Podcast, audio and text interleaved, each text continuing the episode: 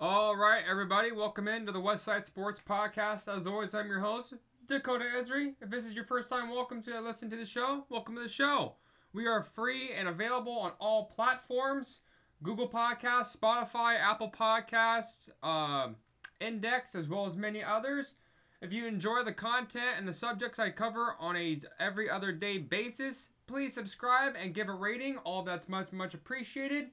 We have an order to this podcast. We always start with around the world section and we cover the biggest topics from other sports around the overall country of our USA.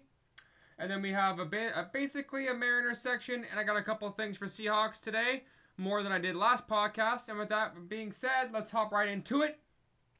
Breaking news dropped about an hour ago.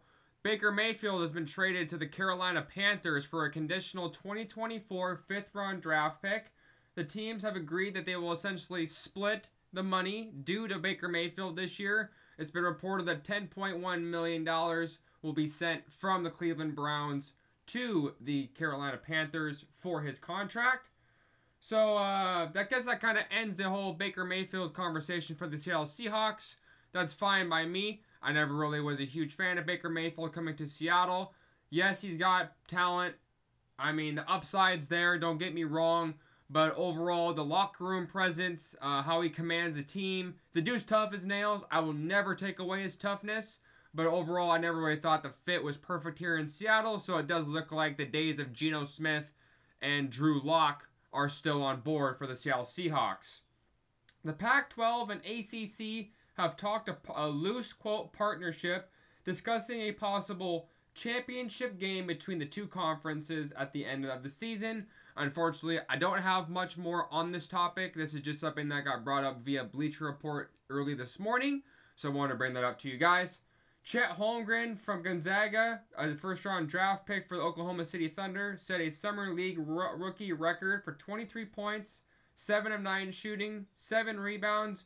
The, the, the record for the, the game was 6 blocks, 4 assists in 24 minutes of play. Very effective shooting and outing from Chet Holmgren. Devin Booker, guard for the Phoenix Suns, intends to sign a four year, $224 million Supermax contract. He does have two years left on his contract, so essentially it would leave him or put him in Phoenix for six years at 296 total million dollars. Ja Morant, there's a nice video going around of him giving a waitress at a local diner a $500 tip. Very, very nice gesture and even a better video to watch for those who haven't watched it. I would highly recommend it. He has he is intending to sign also a five-year rookie max extension, which is kind of a new thing. We saw this with Darius Garland of the Cleveland Cavaliers. His five-year rookie max extension could be worth up to $213 million, pending what kind of awards and nominations he receives and playoff wins such as that. So that's pretty much what I have for around the world for this for this current podcast. Some are longer, some are shorter. The previous one was just covering Kevin Durant, but this week I had a couple more. Uh, I had some requests from people asking about contract extensions for NBA players, some Pac-12 news, all that good jazz. So when I have more information on that comes about, I will bring it to you guys like I always do. And I got some game breakdowns from the incredible sweep that happened in San Diego for the last two game series. So game one will start out. Chris Flexen threw six and two thirds innings, four hits, eight strikeouts, which tying his career high. Flexen was absolutely dominant. He was able to pitch and paint corners with all quadrants with both his fastball, cutter, slider, changeup mix. The four pitch mix up has really changed life for, for Chris Flexen. And listening to Pete Woodworth, our pitching coach for the Seattle Mariners yesterday on the Mike Salk show via 710 Seattle Sports Station, they talked about that the pitchers as a collective unit are very much open to the idea of tinkering and trying new pitches in the course of a season because what they're realizing and pitchers are realizing uh, across the entire league right now is that the more and more the hitters see you, the more and more they're going to get more comfortable with what you're throwing, your tendencies, uh, strike counts, all that kind of jazz, quadrant placement, all, all that good stuff, right? So Chris Flexen, outstanding performance. Your interview yesterday on the, on the Mike Salk show was hilarious. He's just very guarded, very, I want to say uptight, but he doesn't really give out a whole lot. He just kind of likes to keep to his own business, and I respect that because now these days, you know, athletes, not so much in baseball, but a lot of athletes like to flaunt and you know give media reporters a bad time or not give a quality interview when everybody's got a job to do. So thanks to Chris Flexen for a good interview yesterday. Home run by Julio Rodriguez, and uh, for all those who hadn't seen it, I posted up on my space on my Facebook sports group, Sports in the Northwest. That was an absolute missile. I have never in my life seen a home run by a Mariners player hit to that specific part of the ballpark at Petco Park, which, by the way, is a absolutely beautiful ballpark. I would love to go to San Diego. I've never been. Everybody tells me it's 70 plus degrees all year round. Must be nice. We're having a wet summer here in Washington, obviously, for those who are inside Washington State. Just kind of jealous of the, of, the, of, the sunshine. Overall, though, man, Julio Rodriguez, kid special. I got some more stats on him coming up. There was a talk or a, a conversation between Ryan Rowland Smith, aka the Hyphen, uh, Mike Lefko, who is a producer for Wyman and Bob, who talked to Jayson Stark. We'll talk about that in a minute. But I want to end off game one with J.P. Crawford. Three hits in his first game back from suspension. He looked fresh. He looked dialed in. We'll cover him also in game two because he had a very, very good series in San Diego. Lots of guys did. But like I just talked about, the whole Jayson Stark uh, conversation, he made a, a comment. He made a, yeah, he brought up a stat that just reiterates the greatness of Julio Rodriguez, ladies and gentlemen. This this is the exact quote. Julio Rodriguez is on pace for a 30 home run, 40 stolen base season. Only player in the last 10 years to accomplish that was Mike Trout when he won MVP. Yeah, MVP. Now, at first when we, we saw Julio in spring training, we saw the J Rod video from Scott's office all you know his 117 mile an hour home run in spring training, his inside the park home run. Now we're seeing this really come to fruition inside the big leagues. I can't say it enough. I just got a Julio Rodriguez jersey, Sunday Cream. You know, and I gotta give a huge shout out to, to, to my to my boy Trav. Love you, buddy. Thank you for for, for, for the jersey. Um, I'm very, very blessed to have great friends that hook me up with stuff like that. People enjoy the podcast. They like to throw something back at me for all the work that I do for you guys' uh, enjoyment and pleasure for listening to the podcast. So thank you to him for that. Very kind gesture. But, you know, I, I've been talking about Julio, it seems like every podcast, because you can't not talk about Julio Rodriguez when we're talking about Mariners baseball. Mark DeRosa of MLB Network talked about him today, and they and they compared the stats between him and Ken Griffey Jr. Right, nine more stolen bases than the junior, slugging seventy points higher. It's the kid's doing everything physically possible to not just be in the All Star conversation. We're talking MVP now. There are four other outfielders: Mike Trout, Shohei Ohtani, because he is considered an outfielder, for some way because I think he plays more DH and pitcher obviously than he does outfielder, but it's very interesting that that's the that's the occurrence. And that might also be the case for Yordan Alvarez, Aaron Judge, Julio Rodriguez has the fourth highest wins above replacement for any outfielder in the American League. So he has to be in the conversation because currently outfielders get it done. Besides for Rafael Devers and Rafael Devers, his name kind of went silent recently, but you know, Rafi Devers is a the babyface assassin. Unbelievable talent. And uh, I guess, you know, I hate to say it because I'm not a Boston, Boston Red Sox fan, but I mean, good for Boston to have somebody like him because they're having a good third baseman since Kevin Youkilis. Game two. Logan Gilbert wasn't his best version of himself in that game, to say the least.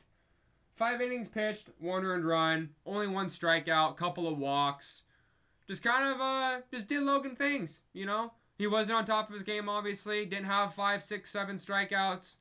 But Logan's got to figure out to use his secondary pitches a little bit more effectively because the fastball is still being leaned upon way too much. It's becoming counts become are becoming predictable, I should say. And uh previous podcast I talked about Andres Munoz and his development and rise through through through through the bullpen his ability to miss bats. Another outing from Andres Munoz last night went like this: one and two thirds innings pitched, zero hits, three strikeouts, one walk. First walk he's allowed in eight, or excuse me, nine appearances. So he's really getting it done. He's really impressive. He struck out Manny Machado on a 102.5 mile an hour fastball. So goodness gracious, this kid's really he is. He reminds me of Edwin Diaz almost because of just the pure filth that comes off of his arm. And I mean, I'm still wondering if we're gonna see Matt Brash here soon. I haven't seen a whole lot from Lookout Landing or Sodo Mojo on how he's doing in AAA. I will be having another state of the farm because a lot of you guys really enjoy hearing about the prospects. Jared, Jarred Kelenic, Matt Brash, Levi Stoudt, Emerson Hancock, uh, Taylor Dollard, all, all those guys. Sam, uh, going back towards game two, not to hop back and forth, but people were asking about state of the farm, so I want to give you an update on that. Sam Haggerty, three for four, two RBIs, nine hole. Dylan Moore, two for three, two RBIs, eight hole. JP Crawford, two RBIs, clutch base hit. Really just ended the game. You know, scoring four runs, a lot harder to do, obviously, than scoring two runs. Julio Rodriguez again. His name shows up. Two hits. Seven of the nine batters in yesterday's lineup had a hit in that game. That's what we need. Only two guys that didn't get a hit were Abraham Toro and Eugenio Suarez. Suarez still has a 126 WRC plus. Toro's batting average is up 14 points the last week and a half. He's hitting well. They have a day off today. Great to see the sweep in San Diego. I I can't say it again. I have been so pleasantly shocked. Not even surprised, just shocked with how this team has rebounded since the brawl Sunday or a few Sundays ago, obviously in, in Anaheim. The Mariners are seven and two. The Angels are two and seven. That's amazing. That is unbelievable to see what happens when a team, as a collective unit, binds as one and say, We are one group.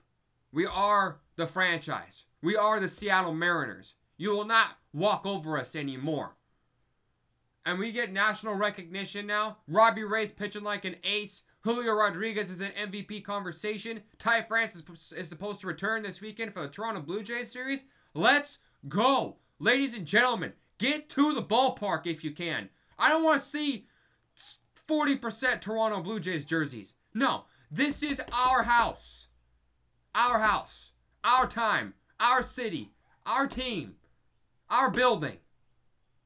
I'm so sick and tired, and this is no due disrespect to Toronto fans, because I got, you know, y'all got a good team. I respect it. This is our city.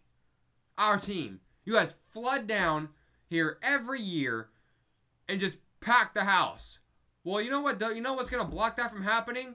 Seattle Mariners fans, get your bus to the ballpark. I'll be there Sunday.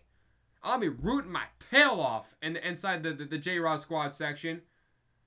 I mean, I I think this is this is the moment, the pinnacle of the halfway mark. Is this series versus the Toronto Blue Jays, who are reeling right now? They've lost five straight ball games. Nothing seems seems to, to go right. It's Marco Gonzalez versus Kevin Gausman tomorrow.